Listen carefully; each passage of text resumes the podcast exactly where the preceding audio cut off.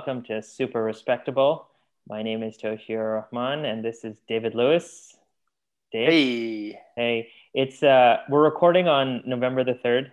Today is election day in America, and we just as we were saying right before we started, we're both a little jittery, even though we're yeah, not Americans. I had a couple coffees, but I don't think it's just the coffee. It's um, just tension it's i think it's very common. I think uh, americans probably feel it the most because it's their home country but i think a lot of people around this world are looking at today uh, with some anxiety.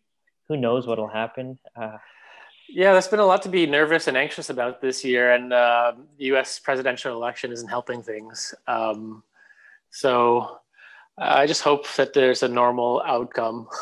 Like that doesn't descend into some sort of ridiculous civil war or something because yeah. we talked about like shopkeepers boarding up their uh, restaurants and doors in, in Washington and other cities. And it's like, is that really America in 2020? I, uh, I don't know. I mean, I think the uncertainty is definitely a part of it. COVID is a part of it.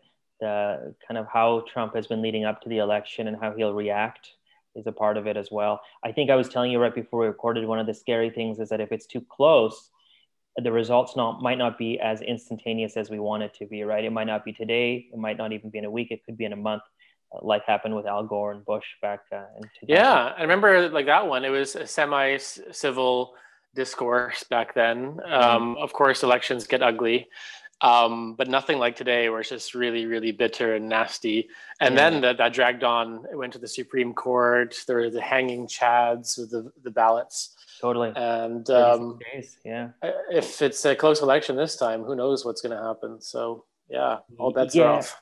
Yeah this morning i was listening to uh, just the radio and they were kind of uh, going through past uh, um, uh, uh, election counts and election days. And in that scenario gore versus bush in 2000 uh, um, Gore actually conceded, right? Uh, he actually initially conceded, but then he called an hour later and he took it back.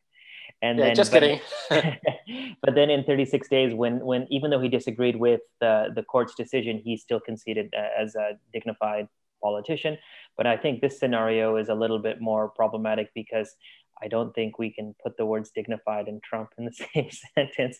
So who knows what'll happen? You know. Uh, yeah yeah i think like the interesting part for me uh, there's many interesting parts but like mm-hmm. there's the handover element in january you know when um, yeah. obama and trump had to shake hands and talk to each other awkwardly after you know trump said all these things about him not being mm-hmm. bored and yeah, yeah. You know, his birth certificate and really going after him and they had to like be civil for the cameras and trump was pretty well behaved then yeah and semi-presidential but like what's going to happen um, if Biden wins and they got to sit down together, is he just going to be really antagonistic and bullying? And I don't know. So I, I read a really interesting article the other day about how some inside the Trump uh, ca- uh, White House are already preparing for a transition if it were to happen. And there was a couple people who would do it. Uh, they were saying in a positive way, like they knew the the rules and how to, they didn't follow in the same mindset as Trump and his cabinet. Yeah. So there's a couple of people who are, I think, uh, and I think one is really high up. I, I, think it's his chief of staff or whatnot, but they would be preparing for a transition. And usually, I think in these scenarios, you'd hope that you know, you'd hope that that period would be smooth and uh, non-tumultuous.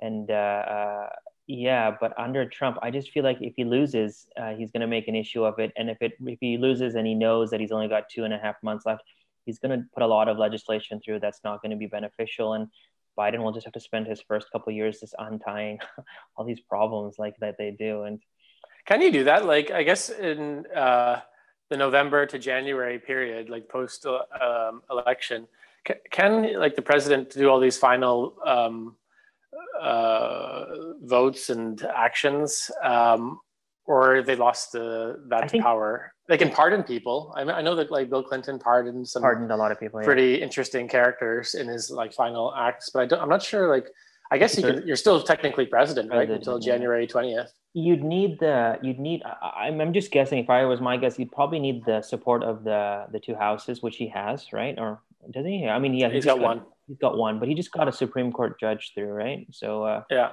Amy, blah blah blah blah blah. And so, like, I guess, I mean, American politics is so like decisive in that it's like it's just it's just uh, if you're this party, you're like opposed to this party, and it's just it's just insanity. Because like the other day i was listening to a, a, republican not a politician but a republican who was a, a, sorry a conservative. He made it very clear i'm a conservative uh, ideologist but not a republican. And he made a really good case for his ideologies but he wasn't a trump supporter you know? He said that this is not the republican party that i knew or i grew up on. I believe in smaller government more business blah blah blah. And he made a really good argument which i think is and he said that listen like we have come to a point where like uh, you know the way we're playing politics is so dirty. In the other days we used to play the numbers. We didn't do anything dirty but we knew that if for example like if we were like in this state it was always democrat we'd have to put a bit like he was very strategic with it and he played the game fairly which i respect you know? But mm-hmm. like i think coming out and and and really just kind of doing what's beneficial for yourself and not for your party and just for, I, I think the only thing trump only person trump cares about is himself right like i don't think he really cares about anything else so like I don't know. I think a lot of damage has been caused in the last four years, nationally and internationally. Whether Trump stays or Biden comes in, it's going to be a huge, uh, a huge problem to untie if that's the case, or it'll just be a bigger knot for another four years. I don't know. It's difficult. Who knows? Who knows? It's difficult. Anyways, let's it's, let's move to chaos. a positive topic of COVID. How's, how's that going? Oh yeah. Uh, what other positive topics do we have? We have COVID. Yeah. Mm-hmm. Um, COVID. Yeah, there's another press conference tonight here in the Netherlands. Um, wow. So, uh, as things work here, everything's been leaked ahead of time, and we already know what's going to happen. So, oh, yeah. The museums are going to close, the cinemas uh, are going to shut. I didn't get a chance to watch any more movies at the cinema, as we talked about last week. So, yeah. I didn't uh, use that opportunity. Um, and apparently, they're going to say no travel at Christmas, but I don't think they're going to enforce it. They'll just say don't go anywhere. Don't go skiing. Don't go uh, see your your family. Is, so is it right to say that the numbers have gotten worse since the last time we spoke? Uh, they've kind of held somewhat steady, but it, it's held steady at a pretty high number. So um, I think most other countries would find the number like absolutely unacceptable. Yeah. Um, but here we're getting to be around uh, between eight and ten thousand cases a day, which is quite mm. a lot, especially for a um, population. Um, not so large. Yeah. Yours. Yeah. So I think the idea is they're starting to see maybe a, a dip in the numbers, and then if they uh, put in tighter measures, they can like really work to push it down um, more. But we shall see. We shall see. And you, how's how's it going over there? It's okay. Um, I was telling uh, my wife the other day that like I think the numbers are not great. To be honest, I haven't checked. Like, uh, but based on my uh, observations, I feel that like everyone wears masks, but everyone's still out and about and doing their thing, and like the country's operating as normal. So like either they've done a really great job of controlling everything, or they're not being as forthright with the data as possible. And I think it's the latter, not not the former, because airports are open, tourism's open, people are coming and going. But I will have to double check on the numbers. But I mean, I'm kind of getting a little depressed with the situation. Like my sister lives in the UK, as does uh, your family too and like yeah. in the UK, they're going into lockdown as of tomorrow for a month. Uh, maybe longer. Maybe um, longer. Uh, back home, it's not as bad as the UK, but it is like not great. Um, yeah, like I just feel like there's nowhere you can go. My dad is in town and he had to do two COVID tests uh, before getting here. So he did one three days before leaving, uh, and then he did one on the day of. Thankfully, it was negative on both a PCR test, so he was okay. But uh, yeah i don't know how much longer i can kind of start living like it's gone crazy. And you you you shared we'll, we'll post it. You shared with me a trailer for uh, a movie they made about covid like in the last couple months. A big blockbuster too.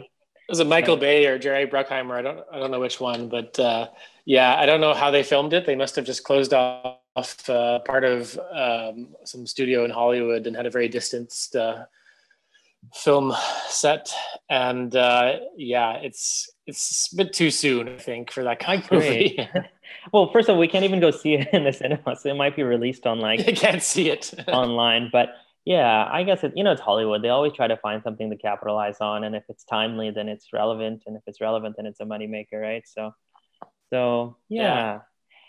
yeah. Anyways, let's start Anyhow. with today's. So I uh, totally non-political today's today's episode. Uh, it has to do with our country of Canada. So I thought we'd go oh. back home. We haven't gone home. I do have to give a little bit of a warning to listeners, though. It is somewhat gruesome. So, like, uh, it does involve a, a, a murder, uh, but uh, a little bit of a gruesome murder. And uh, I think you'll know what we're talking about. So, uh, it's the killing of Tim McLean. Do you know? Do you know the name? Uh, maybe, maybe. He's nope. the it's it's the, he's the kid who was on the on the Greyhound bus and he got beheaded. Oh no, not that one. I'm sorry, okay. but I uh, I felt like it was interesting because I actually looked into it. It's not as clear cut as it, and there's a twist. There's a there's a twi- yeah? Sorry, just just for, for, me, the reason why it's uh, exceptionally traumatic for me is uh, I, I, was on a Greyhound bus when, when I learned of the the Greyhound bus murder, so it uh, really really frightened me. Yeah. So, totally. uh, sorry. No, no, no problem. There's a twist ending which I didn't know until until I researched it, and then uh, I don't think I, will take a Greyhound bus ever again. So I'm I'm okay, you know. but uh, what happened is that um, on uh, on July 30th, 2008, uh, Tim McLean, a 22 year old Canadian boy from my home province of BC, uh, was stabbed, beheaded, and cannibalized while riding a Greyhound bus along the Trans Canada Highway. Uh, uh, it's really gruesome, you guys. So again, a warning. But uh, uh, I won't go into like the small little like the disgusting parts of it. I'll look at the overall picture. But uh, oh, but quick question, Dave. The Trans Canada Highway. It's uh, um, it's highway number one, if I'm correct, right? The, I would assume so. Okay, let's say it's highway number one. I think it goes from Vict- from Vancouver uh, uh, all the way out to the most eastern part of the country before the islands, right? Like that's it goes across the country through every major city or close to every major city, right? Yeah, that's correct. Yeah. Have you have you ever done a nationwide road trip or partial nationwide road trip? Or uh, I trip? haven't, and I have no desire to. But we did like, yeah, not we did as a, as a, family. We did uh, from Ottawa, my hometown, to. Yeah uh, the East Coast to Prince Edward Island, um, which was quite a drive, and that yeah. was like enough. Uh, for me, I just get cabin fever inside a car, and um, I much prefer. I would do I would do the train travel. Yeah. So I would do like the via. My parents did the cross uh, Canada. Uh, yeah. via train journey, and I would do that because you can talk to people and move inside the cabin. Around. Yeah, trains are nicer. Yeah, get a get a like uh, read a book. Whereas when you're driving, you always have to be like tense and seeing how much gas do we have left are you hungry? Do you need to use the toilet? All yeah. these other like stupid things. Yeah. Uh, so uh, when COVID is over, maybe uh, a Trans uh, Canada via rail tour would be in order. What, what I'll do in this presentation is I'll talk about something negative and it includes some type of tourism for Canada. And that'll be nice.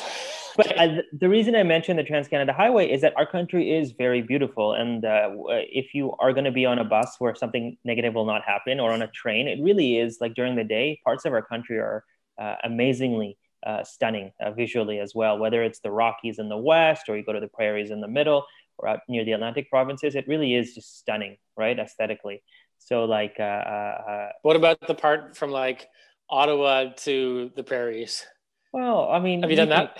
uh, I haven't, but uh, I have no intention of doing that either. My, my parents said on on the that journey, they said it was just trees, more yeah. trees. They'd wake up and it would be trees again. Yeah, and it would just go like that for a couple of days. They say um, that if you're driving in that part on the highway, you could fall asleep and wake up and you'd still be on the road, like nothing would happen because it's just yeah. Flat, should, hopefully, well, you'd be uh, shouldn't be falling asleep while you drive. I hope. Um, yeah.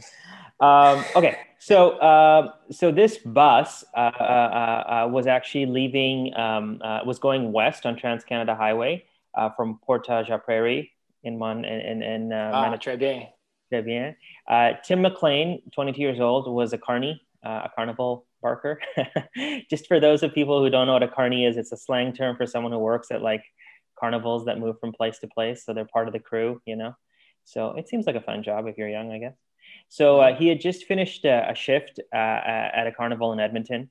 Uh, he was coming home to Winnipeg. So uh, uh, he got onto the bus. It left at it left. He was just sitting in the back uh, the rear, one seat above, uh, uh, in front of the toilets, right? Um, uh, the bus stops at 6:55. Your Honor, uh, 6:55 in Erickson, Manitoba. A new passenger by the name of Vince Li gets in. Li is tall. He's Asian Canadian. He's got a shaved head. He's wearing sunglasses. interesting fact, he was at the front of the bus initially, but then he decides to move to the back and sit next to McLean. Uh, McLean barely acknowledges the guy. He falls asleep uh, with his headphones on. So while the guy is sleeping, uh, some of the reports, because most of the most of the information came from other passengers on board uh, on their witness accounts, uh, they say that uh, Li takes out a knife while McLean is sleeping and starts stabbing him in the neck and chest with it. So McLean is asleep. He doesn't even know what's happening, which is terrifying in itself, right? I always have this fear. I don't have a fear that I'll be stabbed at night, but I always have a fear that I won't be conscious when something bad happens to me. You know what I mean? So I can't like react to it, which is, but like, uh, uh, I don't know if you share in that fear or if you just think we like on planes when I sit next to people or whatnot. I don't think about being stabbed, but I just think about like the most disturbing thing is like if you're on an aisle or the middle seat, someone has to wake you up to go to the washroom in the middle of the night and you're just like just go over me man or just like you know just climb over. Everyone has to be so polite. You have to do that thing where you're like oh and then but in mine you're like i was just sleeping you know? This is why i fly first class only from now on. Oh, yeah right. Okay so uh, uh, uh, so when the bus driver notices what's happening he pulls the bus to the side and he gets all the passengers out. He, he tries to go back and tries to save McLean with some other passengers, but the other guy, Li, he takes out the knife and he's kind of like, you know, jabbing a little towards them. So he kind they kind of move back. Uh, uh, um, so this again, warning. So Li cuts off McLean's head, and he shows it to the other passengers uh, uh, who are outside, right? And at the and then there's reports that he starts actually eating some of McLean's flesh, which is pretty gross. So now you have like imagine this. It's like pretty much the middle of the night or evening. Sorry, it's the middle of Manitoba. It's cold.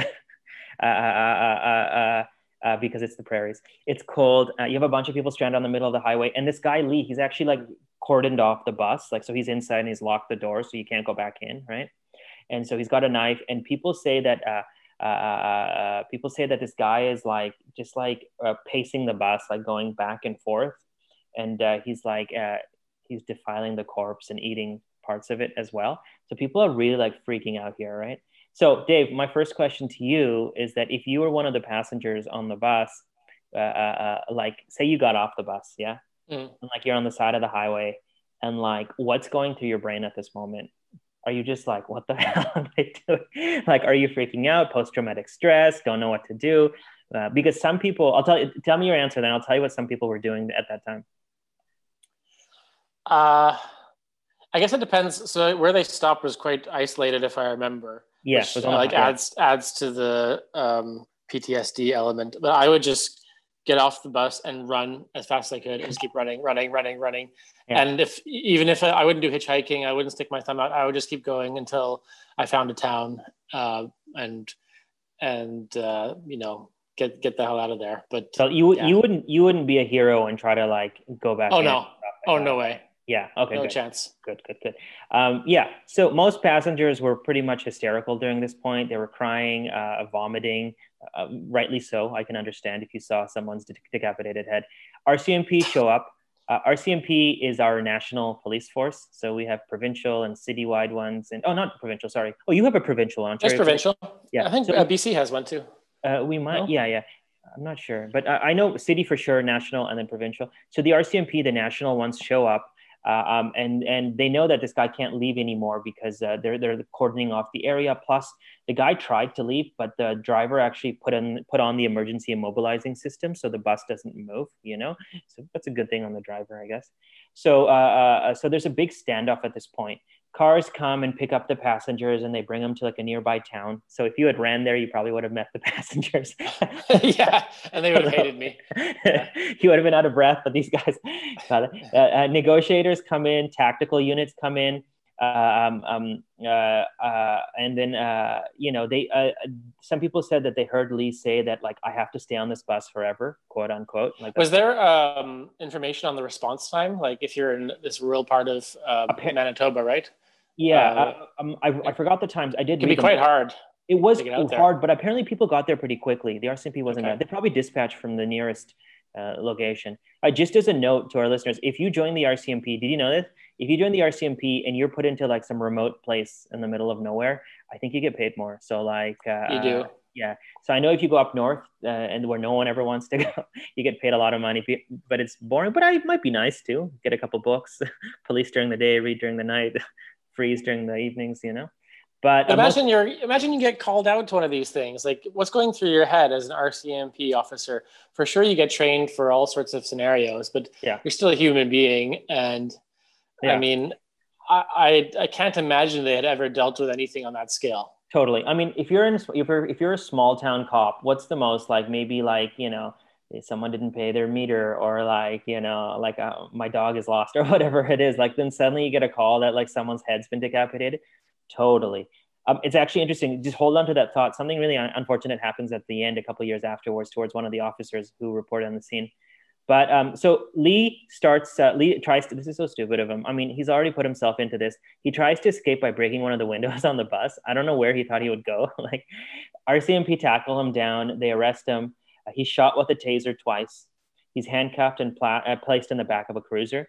So parts of the body of the victim are placed in plastic bags and uh, they're found on the bus. But the ears, nose, and tongue are found in Li's pockets like of this guy. So like really, it's gross.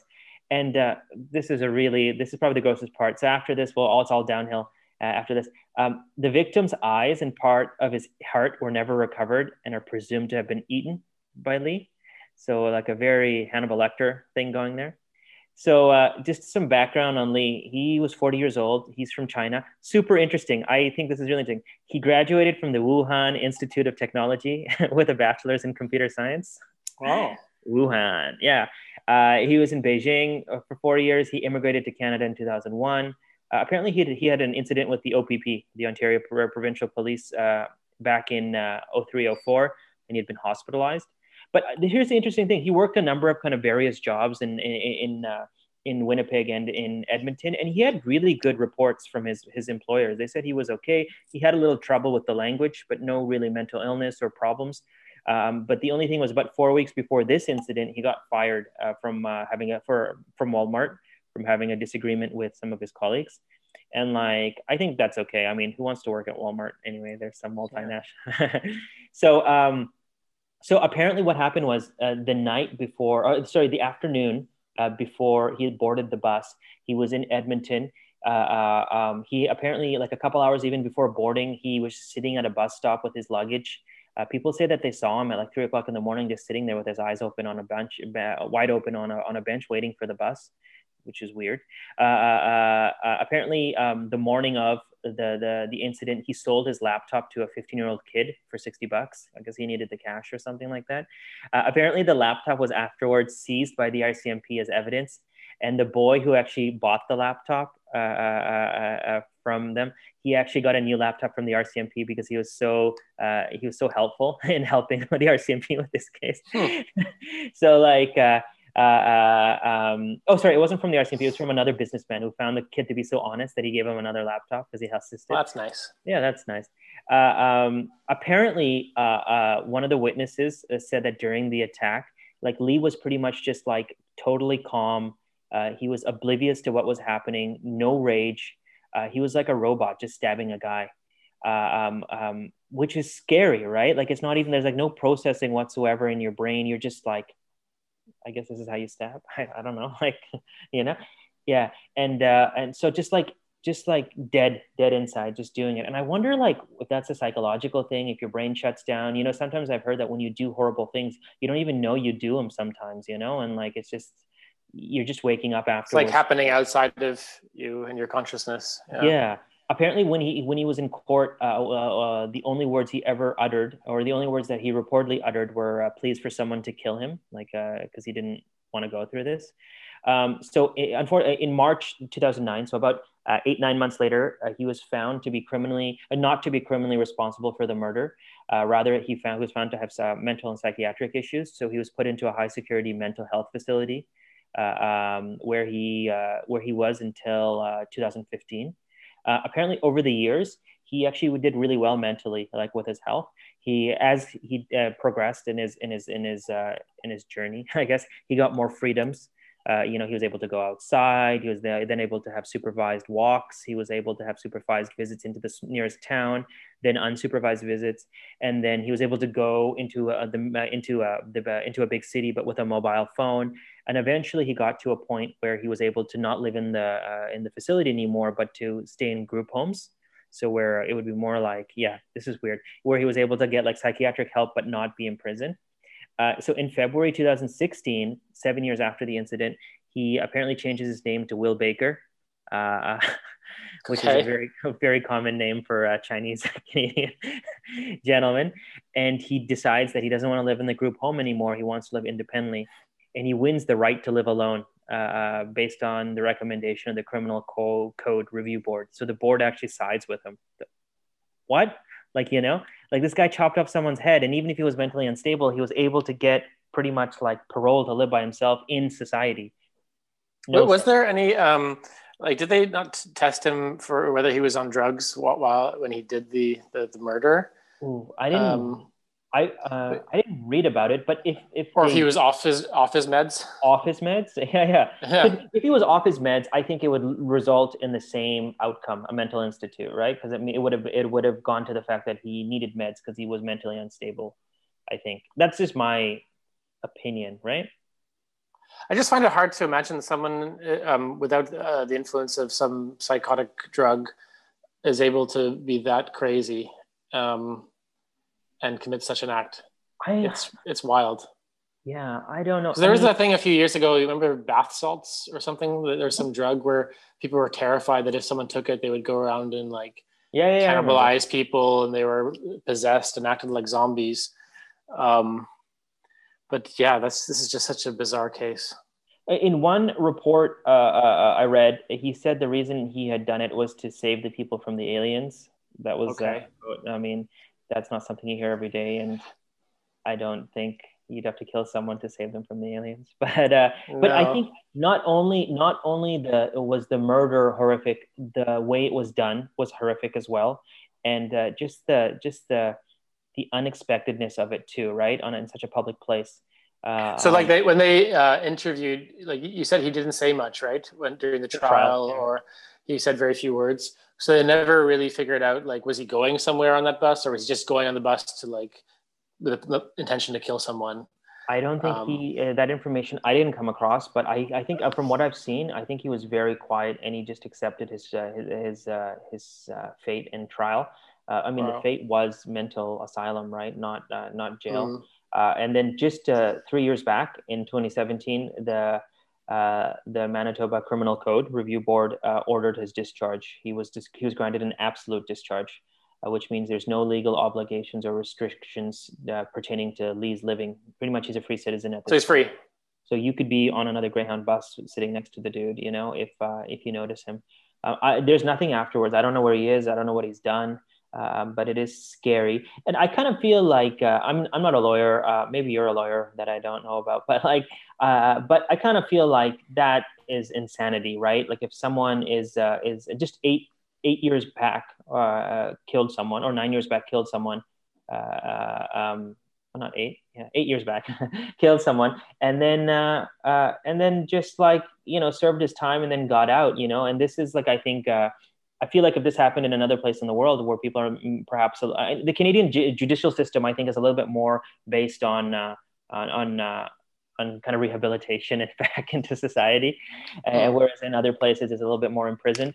I uh, I just think it's fascinating. It's scary. Do you do you remember this period in your life? I totally remember this. It was a year after we graduated. I remember turning on the news and it was all over the news and people were freaking out. Yeah, like I said, I was on the Greyhound bus uh, coming back from uh, Montreal to Ottawa, yeah. and um, uh, smartphones were becoming a thing then. And um, someone yeah. got a message on their phone saying, "Dude, get off the bus. There was like a murder on a, on a Greyhound." Um, and I'm like, okay, it doesn't automatically mean that everyone who's on a Greyhound bus is in danger. It's just because one yeah. lunatic did something, but it did make it that much more terrifying. Um, thankfully, uh, I was sitting next to my friend and I had like the window seat. So um, I was. You knew your friend. Yeah, yeah, yeah, I knew him. I knew him. I thought I knew him. Um, but yeah, that was horrible. And it, I think it was international news because, you know, that is quite a spectacular and horrific uh, murder. What, what, what's the longest you've been on a Greyhound bus for? Is it just Ottawa, Montreal, or have you done Ottawa, Toronto, or Ottawa anywhere else? I did Ottawa, Toronto, and actually, now that uh, we mention it, uh, this Greyhound topic, I'm never going to go on a Greyhound again because yeah, totally. um, the time I went from Ottawa to Toronto, I can't remember what I was doing or why I was going to Toronto. I rarely have any business there. Yeah. Um, but it was about a four or five hour um, bus ride yeah, yeah. Uh, from from Ottawa, and then what happened was it was at night, normally it's a super super busy road uh, the 416 417 i'm not sure which one it is. Yeah. and it's one of the busiest roads in all of north america. Yeah. but at, at night it was like two in the morning one in the morning. It was pretty quiet. And the bus driver had missed the turnoff on the highway to get yeah.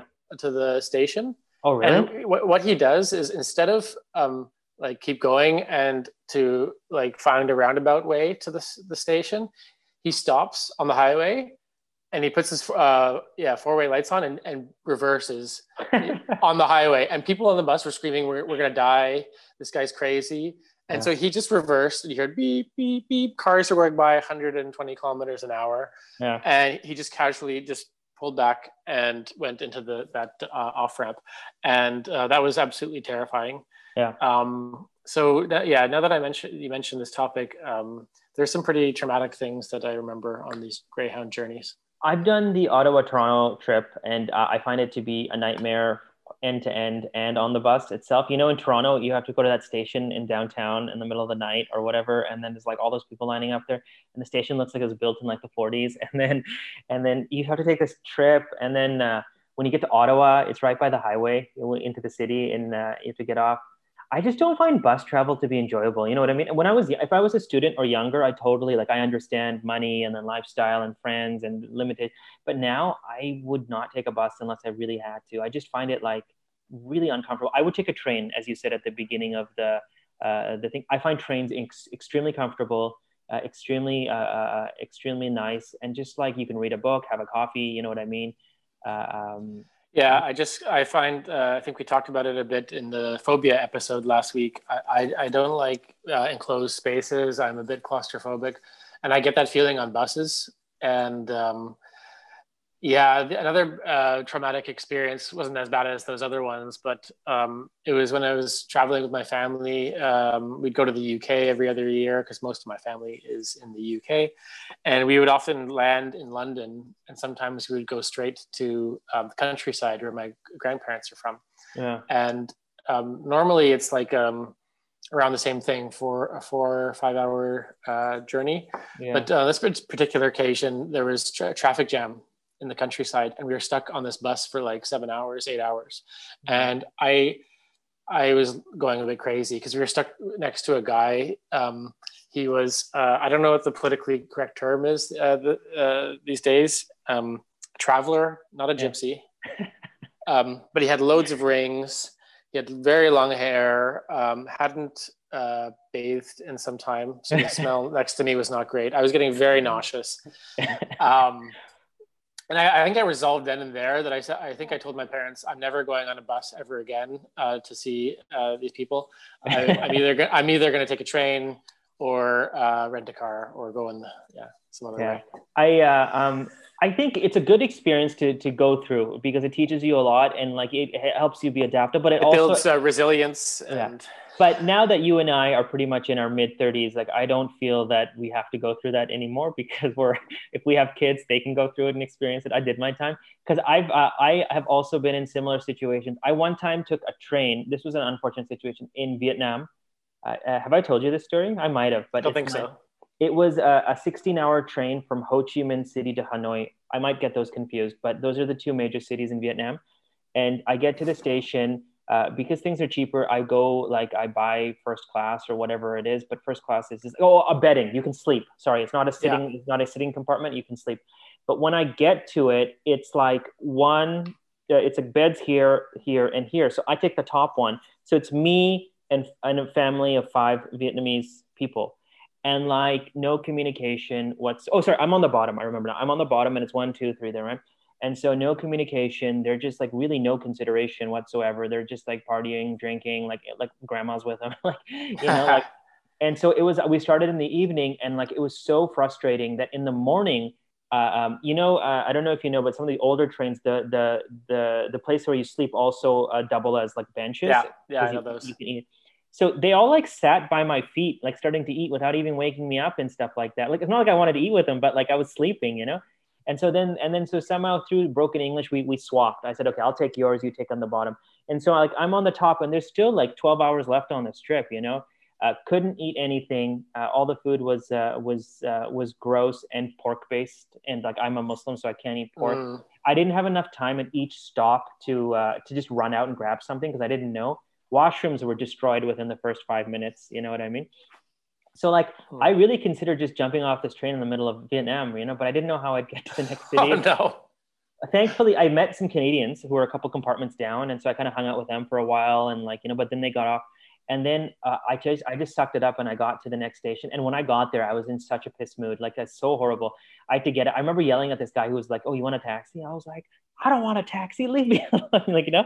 Yeah. So, uh, so I understand, but these are all good experiences, I think, you know, in life. And like, uh, it teaches character, it builds resilience. It's good to do once or twice, you know? What about um, Trans Siberia? That's a very famous uh, train journey. Do you know anybody who's done that or? I don't, uh, I don't, uh, um, but I think you and I, if we wear our nice uh, nice suits and robes. We can sit in first class, smoking our pipes and reading the newspapers. And uh, I, am not sure that the even the first class compartments in Trans Siberia is uh, of that caliber.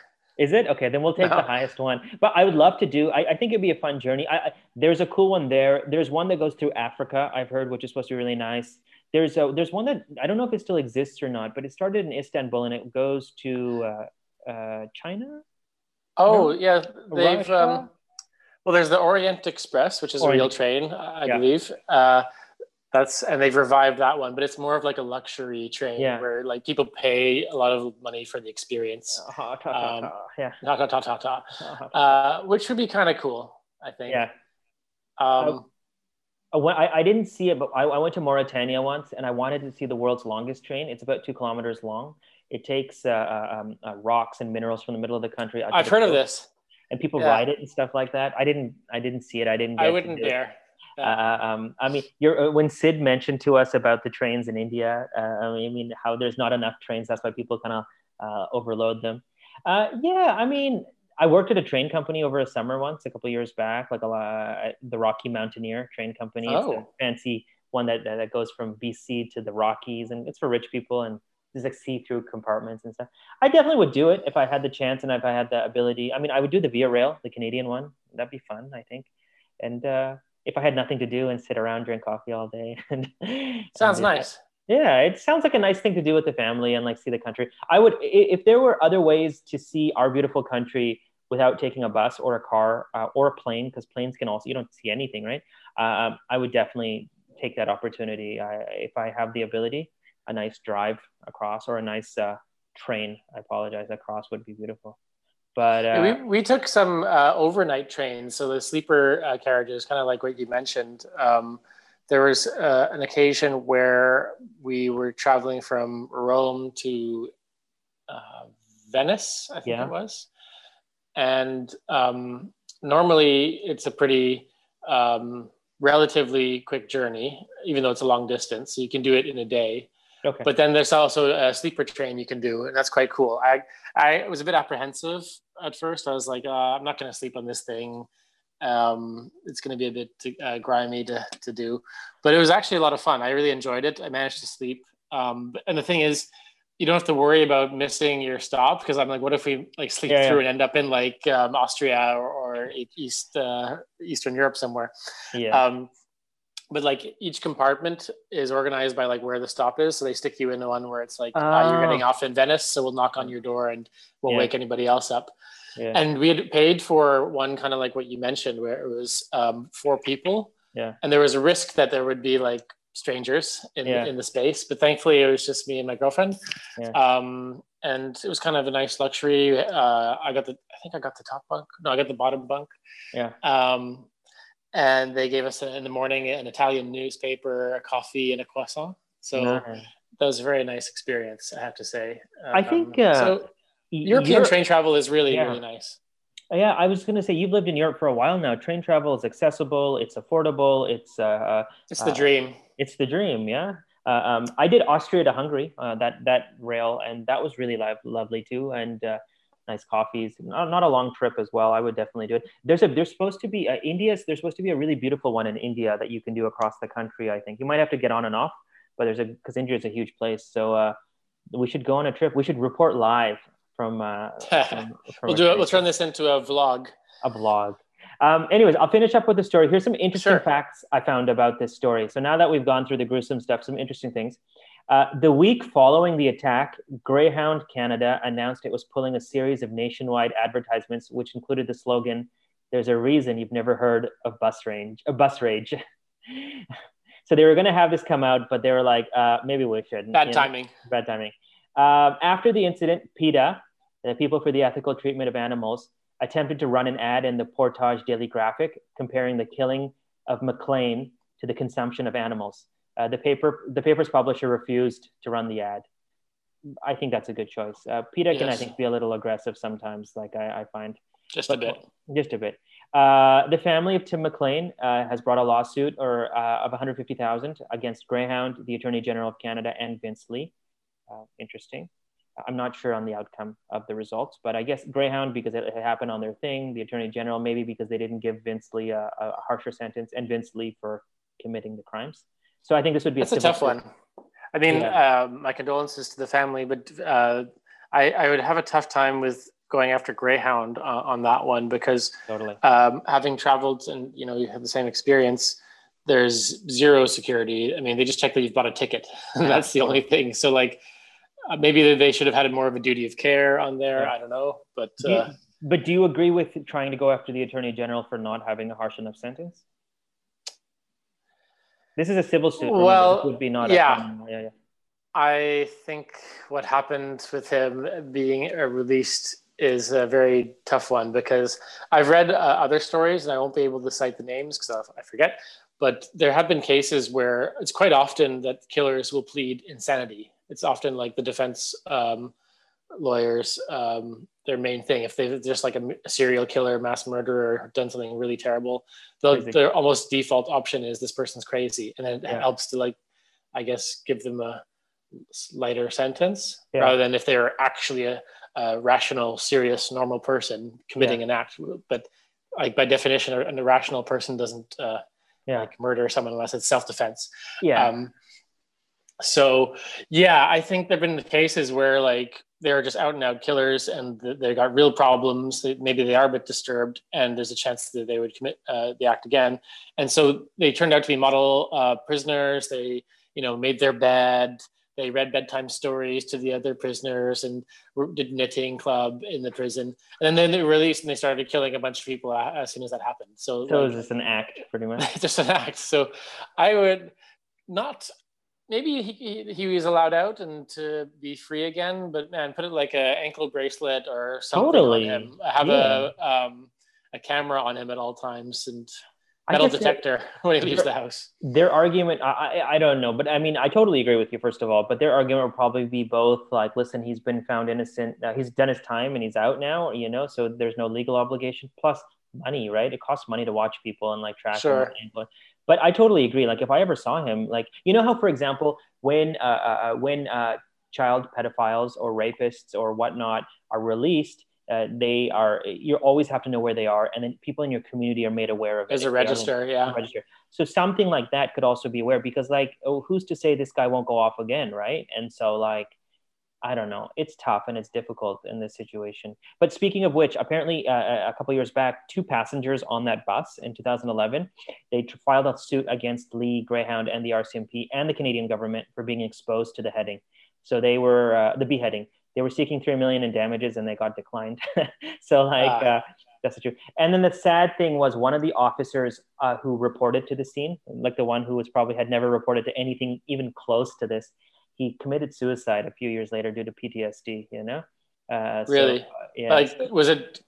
Did they have evidence that it was connected to this? Uh, I, I guess so. I read it was uh, PTSD. I guess like uh, apparently, I think they proved it that maybe you know his spouse or his family had had mentioned things as well. But I, I mean, I can imagine seeing something that gruesome, you know, that like uh, uh, you just couldn't deal with it and handle it. I, I give I think cops really go through or, and and like emergency service people they go through a lot that a lot of us can't handle. They see death on a on a on a more frequent basis and then really just like the horrific most horrific parts of humanity. So it's sad. I mean like I don't know what I would have done too, but even if I was a passenger, if, if I was the driver, if I was a, a cop, I think it would be a really a lifelong stain on my life. You know what I mean? Like one of those really just horrific events that are really hard to kind of overcome personally. I yeah, I don't know how I would ever be able to come back from that if I was a passenger on that on that uh, bus. I wouldn't be able to function at work, like just being able to trust people around you. Yeah, uh, it would all be broken. So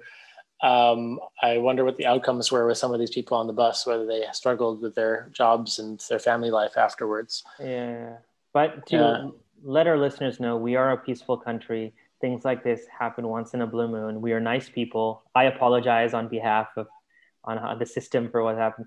Please do come. Greyhounds are not horrible as we've made them out to be. If you're, if you're, don't sue us. don't sue us. Uh, they're a good way to see the country. We're nice people. Like I don't think murders are one in a few in our country. They're not that. But they're quite rare of like this variety. But the, I think when they happen in Canada like this, they're so outrageous that they become international news because there is that other one i think around the same time maybe a couple years afterwards. And it was this guy um, uh, he was in like these romantic relationships. You'd like maybe meet these people online in these gay yeah. forums. And then he ended up like killing them Luca, chopping, Luca, Luca, Mag- Magnotta. Yeah, yeah, yeah, he killed, yeah, and Montreal. He, he what the crazy thing was he was like sending body parts to like political parties and totally. to all sorts of people across Canada. And I, I remember that I it was like the Conservative Party received like a toe in the mail. And, yeah, yeah, um, totally. Something happened out in this, Vancouver too. Yeah, yeah. Something and then it became international because they ended up finding the guy in uh, Berlin. Yeah. Um, internet cafe and he was like reading about his own crime he's and then the guy was like that's you what are you doing Um, that, that, guy, that guy uh, is in jail, by the way. He's serving, I think, a life sentence. So yeah, like, that guy uh, should not be allowed out. Um, yeah, I that I totally remember that case too, because uh, like it was all over the news and like it was kind of like a national thing because it, the body parts were kind of going across the country, so it kind of connected everything back, even though it was like based in Montreal, right? And so like, it, but like it just don't uh, there's no restrictions on what you can put in the mail. Like no one scans anything or sees it. Like if it's something's mushy or like it's just smelly or leaky or you know like the canadian postal um, service is i think they weren't primed for for body parts. So they were mostly primed for drugs and uh, counterfeit stuff. So they yeah, you'd think they would uh, have something ready for um, a toe or a finger or something like that. Well, we could we could spin it by saying that's how good our Canadian Postal Service is. That's how good. That's how we good. can get anything from place to place in the country. Yeah, so, uh, absolutely. I'm pretty sure it's pretty affordable too. The postal service is not that expensive in our country, so uh, it it just takes a while. I mean, the thing is, in COVID times, everyone's sending these Amazon packages, and Canada Post uh, does a lot of that kind of service. So my yeah. parents are saying, like, the, I don't know if you you're, you're aware, like Canada has gone from like everyone having their own individual mailbox to there's like a community mailbox. Yeah, and so like everything they, they're they're not suiting the purpose anymore because uh, everyone's ordering boxes and boxes of Amazon stuff, and you got to go and. Uh, is that is that because just to make it easier on the the delivery guys and the mailmen instead of going from house to house, just a centralized location? Yeah, it's probably a nightmare for for the delivery guys in uh, winter to go house to house, and probably better just to put it in one central location. Yeah. Do you guys do? Yeah. do did you uh, did you ever used to order anything? Like you've been out of country for a while, like me, but did you ever do Amazon or eBay or anything like that before leaving, or? Did you do it now in the Netherlands? No, I, I mean, pretty much everybody around me is an Amazon person, but uh, not me. I think yeah. you know me pretty well. I'm a very simple guy. I don't like buying stuff. I only buy clothes when like there's holes and things are falling apart. Yeah. So I really don't buy much stuff. Um, I, I, have a Kindle and I'll buy some books on the the, the Amazon uh, Kindle shop, but uh, no. But I, like most of my friends, they're like on Prime and they're just it's so easy once you're on. It's order, order, order, and like one click constant, buy. One click, yeah. so easy, and it shows up the next day, and the drones come by and drop everything off. Yeah, it's uh, I, I uh, uh, when we were living together back in university, I went one time I did eBay one or two times when we were living in that house in Ottawa, and they delivered to the house. Do you remember eBay? I don't know if that still exists or not, but eBay like, still yeah, it does. Yeah, I don't know. I, I, got, I got scammed on eBay, so I stopped using it. it yeah, was, yeah. I thought it was pretty scammy. A lot of the stuff. Um, yeah, yeah, it's a thing. There you go.